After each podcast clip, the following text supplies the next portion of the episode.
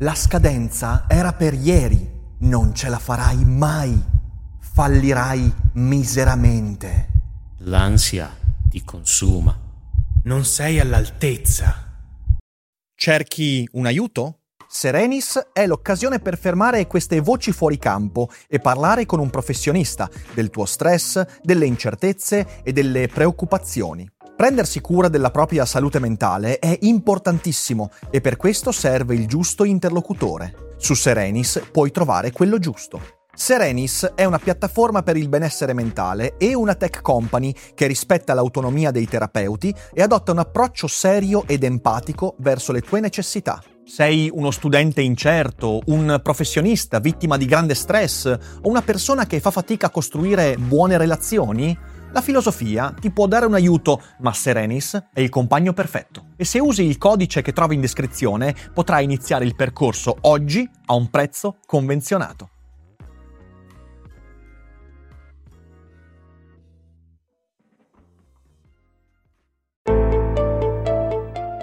Daily Cogito.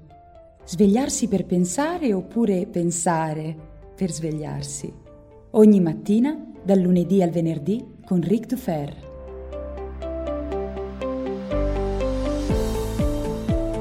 Gandalf, non è necessario che tu mi parli come ad uno degli sciocchi che prendi per amici. Non ti ho fatto venire affinché tu mi istruisca, bensì per proporti una scelta. I tempi remoti non sono più, i giorni intermedi stanno passando, i giovani giorni stanno per incominciare. Finito il tempo degli elfi, la nostra ora è vicina il mondo degli uomini che dobbiamo dominare, ma abbiamo bisogno di potere, potere per ordinare tutte le cose secondo la nostra volontà, in funzione di quel bene che soltanto i saggi conoscono. Ascoltami, Gandalf, vecchio amico e collaboratore. Ho detto noi, perché così sarà se ti unirai a me. Una nuova potenza emerge. Inutili sarebbero contro di essa i vecchi alleati e l'antico modo di agire. Non vi è più alcuna speranza per gli elfi o per i numenoreani morenti. Questa è dunque la scelta che si offre a te, a noi allearci alla potenza. Sarebbe una cosa saggia, Gandalf, una via verso la speranza. La vittoria è ormai vicina e grandi saranno le ricompense per coloro che hanno prestato aiuto. Con l'ingrandirsi della potenza, anche i suoi amici fidati si ingigantiranno e i saggi come noi potrebbero infine riuscire a dirigerne il corso, a controllarlo. Si tratterebbe soltanto di aspettare, di custodire in cuore i nostri pensieri, deplorando forse il male commesso cammin facendo, ma applaudendo all'altra meta prefissa. Sapienza, governo, ordine. Tutte cose che invano abbiamo finora tentato di raggiungere, ostacolati anziché aiutati dai nostri amici deboli o pigri. Non sarebbe necessario, anzi non vi sarebbe un vero cambiamento nelle nostre intenzioni, soltanto nei mezzi da adoperare. E questa era la voce di Saruman e questo è Daily Cogito e questa è la seconda puntata della Tolkien Week. Buongiorno a tutti e bentornati qui per questa settimana dedicata a una delle più grandi opere del Novecento. Torniamo anche in questo episodio sul Signore degli Anelli e oggi vorrei raccontarvi quello che è uno dei miei personaggi preferiti perché Saruman è un personaggio straordinario e bisogna dire che si tratta di un personaggio che differisce enormemente fra il film e il libro. Il film è un'ottima opera, ma secondo me nel lavorio narrativo di Saruman qualche pezzo è andato perduto. Certo, era necessario perché questo è veramente un personaggio difficile da trasporre, in quanto le sfaccettature psicologiche e politiche di Saruman lo rendono uno dei personaggi più più complessi di tutta quanta la saga e oggi cercheremo di ragionarci insieme, quindi bentornati a tutti. Ora, dal monologo che ho letto all'inizio, capite bene che la differenza reale fra il Saruman del film e il Saruman del libro sta nel fatto che la scelta di Saruman di allearsi alla potenza emergente di Mordor non è dettata da sete di potere, è dettata dalla convinzione che la saggezza possa prevalere sempre sulla malvagità, domandola. Allearsi con Sauron per deviarne le intenzioni anche usando l'anello. Questo è un atteggiamento molto pragmatico.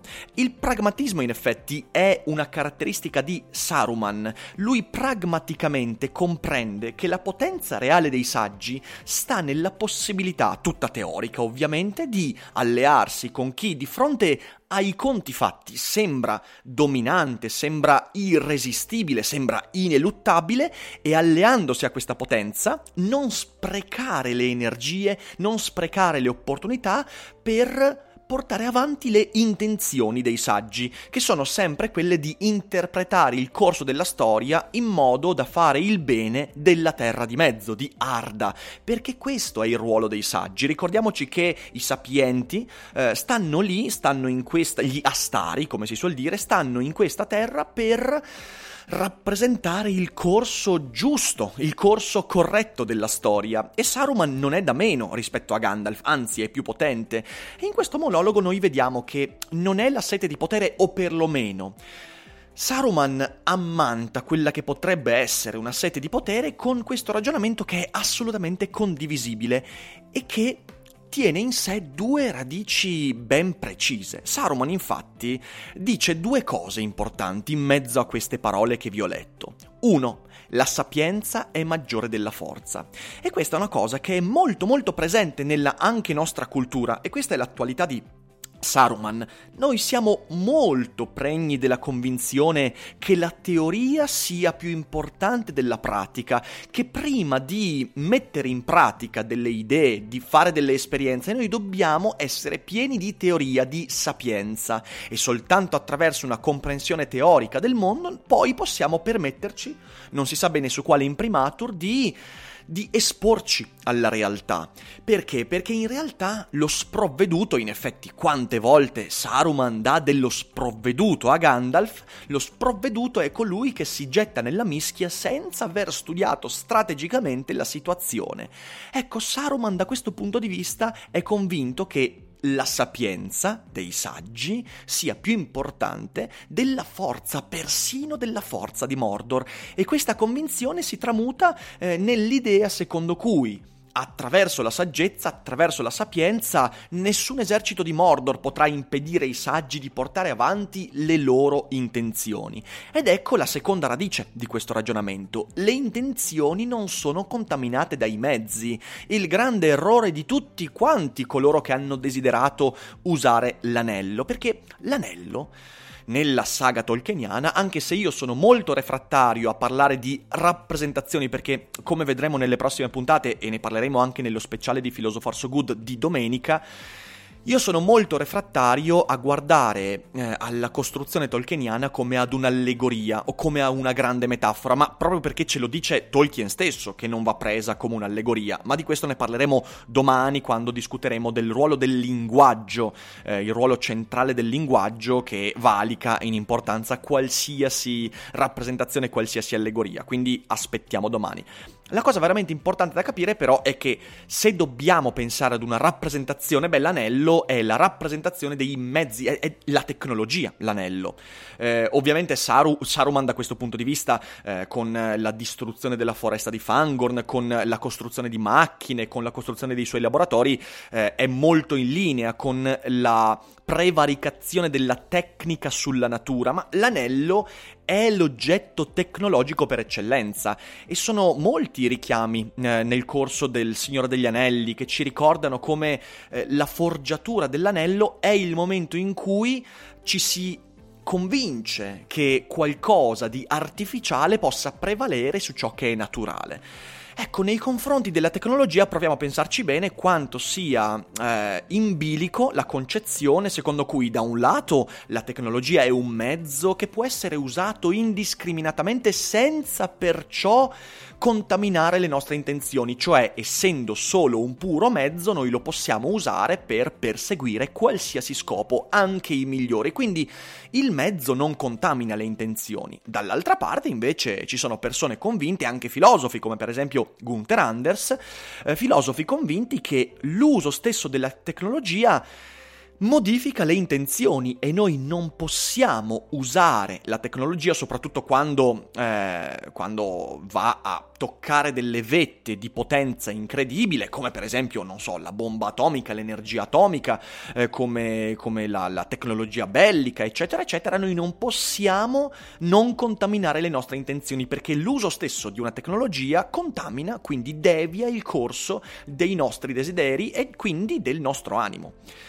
Saruman è convinto, di nuovo, eh, con, un, eh, con un atteggiamento molto pragmatico, molto teorico, è convinto che le sue intenzioni possano rimanere cristalline, limpide e buone, anche usando i mezzi più nefasti. E questo è il grande errore, il grande errore di eh, Isildur, è il grande errore appunto di Saruman, è il grande errore di chi pensava di poter usare l'anello eh, senza vedere intaccate le sue intenzioni, quindi senza diventare egli stesso malvagio. Ma la storia ci insegna, e in effetti Gandalf dice chiaramente poi nel consiglio di Elrond, è chiaro che Saruman ha dimenticato la storia, perché la storia ci insegna appunto che ogni qualvolta qualcuno al di fuori del Signore Oscuro abbia cercato di usare l'anello con le migliori intenzioni, beh, quelle intenzioni sono andate a farsi friggere. Ma tornando a Saruman, Egli è convinto che la malvagità non sarà mai così forte da non poter essere mitigata. Questo è l'atteggiamento del pacifismo. Saruman, lo so che sembra paradossale, come Saruman pacifista. Assolutamente sì.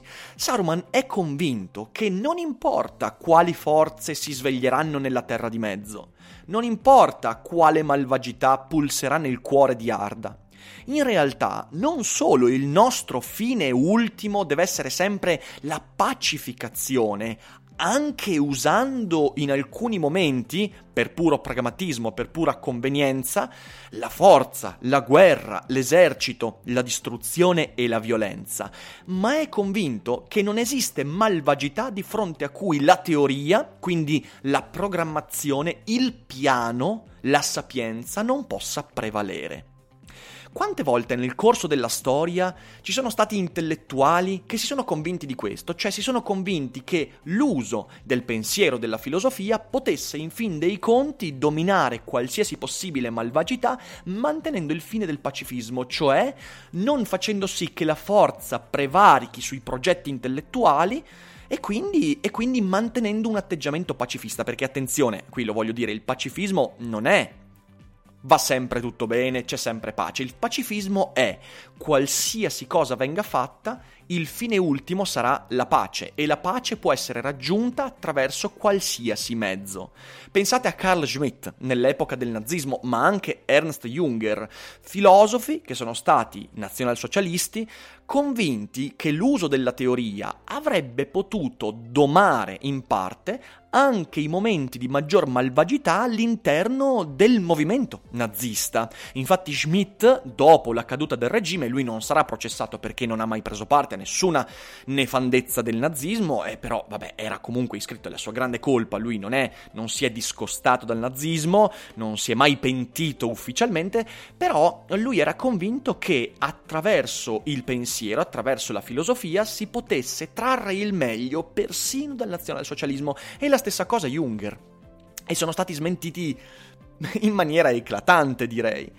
Gandalf, dall'altra parte, rifiuta il pacifismo della sapienza ed è convinto che la forza vada combattuta con la forza. È convinto che il pensiero non basti, che non si possa essere pacifisti in alcuni momenti ben precisi. È convinto che i piani teorici, la sapienza, la saggezza e il sapere non bastano quando la forza diventa troppo forte, quando la malvagità monta senza possibilità di eh, tornare indietro non ci sono più le condizioni del pacifismo. Gandalf è convinto di questo quando si rende conto che è l'anello, l'unico anello ad essersi risvegliato. È convinto che non c'è teoria che tenga di fronte alla volontà del Signore Oscuro e quindi rifiuta il pacifismo di Saruman, che è un pacifismo pragmatista di convenienza, e ricalcando le idee del già citato Gunther Anders diventa da sapiente a guerriero. Gandalf sveste i panni del sapiente e diventa un guerriero di fatto. E questo è quello che in parte è stato compiuto proprio da Gunther Anders, che dopo aver scritto il suo primo libro nel 1951 e la prima parte della sua opera più importante, L'uomo è antiquato, ha svestito i panni del filosofo e per 30 anni è andato nelle piazze e ha fatto il cosiddetto filosofo della cronaca del mondo, cioè il filosofo d'assalto, andava nelle piazze, si beccava le manganellate, protestava contro eh, la guerra fredda, l'energia atomica, contro l'uso della forza, contro eh, le guerre preventive, offensive contro la guerra del Vietnam, contro la tecnocrazia, insomma, Anders è proprio il filosofo che convinto che la sapienza non possa nulla di fronte a una forza preponderante e ineluttabile, sveste i panni del sapiente e si lancia nella mischia. Si lancia nella mischia da sprovveduto, perché è stato uno sprovveduto Anders nel fare quello che ha fatto. Si è lanciato nella mischia, nelle piazze, nella lotta, senza veramente avere la consapevolezza, i mezzi, ed è proprio quello che fa Gandalf. Gandalf si lancia, anzi inconsci- in, in, maniera totalmente irresponsabile lancia Frodo, lancia i suoi compagni, lancia i suoi amici nel buio del destino, in una missione suicida completamente folle incomprensibile, totalmente lontana dal pragmatismo di Saruman, una missione votata al fallimento senza se e senza ma, e lui non sa nulla di quello che avverrà, il destino gli è completamente oscuro, non ha idea di come effettivamente andranno le cose, anzi le cose è altamente probabile che precipiteranno velocemente, perché come fai? Come fai a mettere un hobbit contro il Signore Oscuro? Come si può? Questo è il rifiuto del pacifismo. Di fronte al male avanzante non possiamo che trasformarci da sapienti in guerrieri, non possiamo che prendere in mano la spada e mettere via i libri. E questo è un messaggio fortissimo che Tolkien ci lancia. Tolkien ci dice ci sono momenti della storia in cui non ci si può abbandonare al pragmatismo che sembra ragionevole, sembra pacato, sembra... sembra condivisibile da ogni punto di vista. Quanto è condivisibile il ragionamento di Saruman? Quanto è quanto è comprensibile ciò che lui dice. È comprensibile perché non è dettato da sete di potere. Il Saruman del film è molto meno condivisibile, è, è molto più macchiettistico, mentre il Saruman del libro è estremamente comprensibile perché quello che lui dice è un discorso di realpolitik, è il discorso che tantissimi filosofi, tantissimi intellettuali nella storia hanno fatto. Di fronte al male la sapienza può sempre avere la meglio, i libri possono sempre darci la strada per risolvere, anche al punto di macchiarci di colpe di cui magari ci pentiremo. Gandalf dice no, è troppo tardi, la malvagità è troppo forte e va combattuta con la forza, bisogna sporcarsi le mani.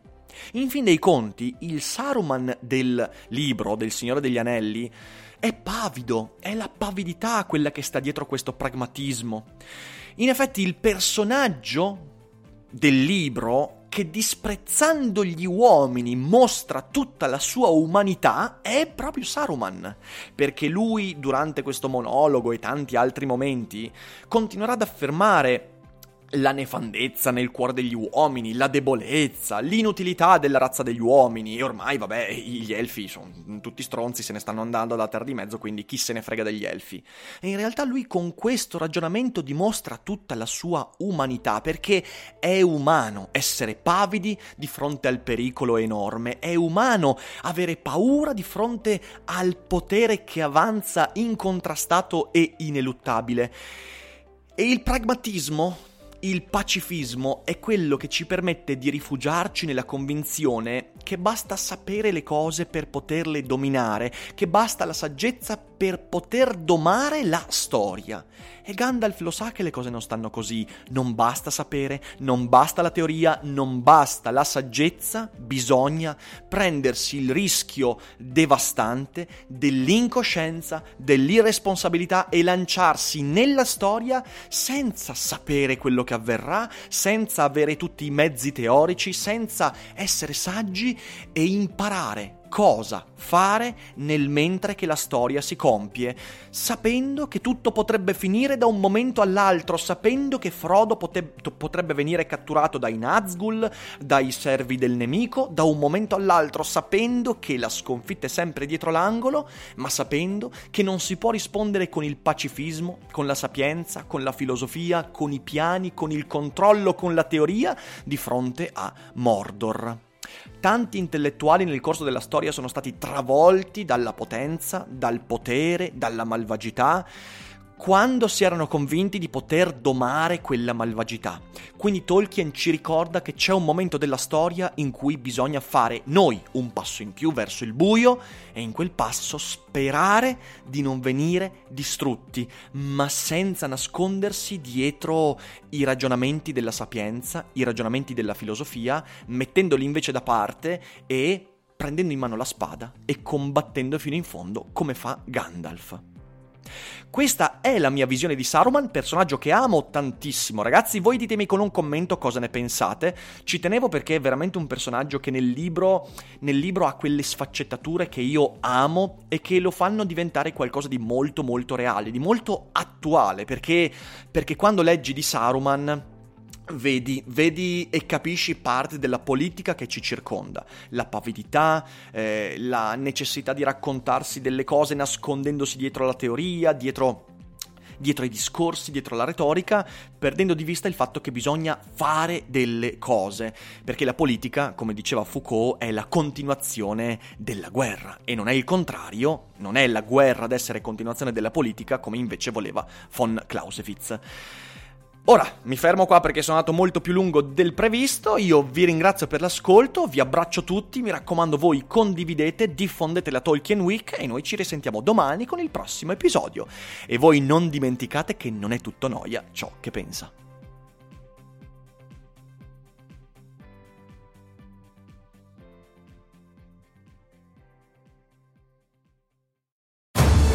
Sette, 8 e 9 giugno 2024 Solo da ogni euro. Un weekend che è già una finale. Sconto del 24% su TV, audio, informatica ed elettrodomestici. Ogni euro.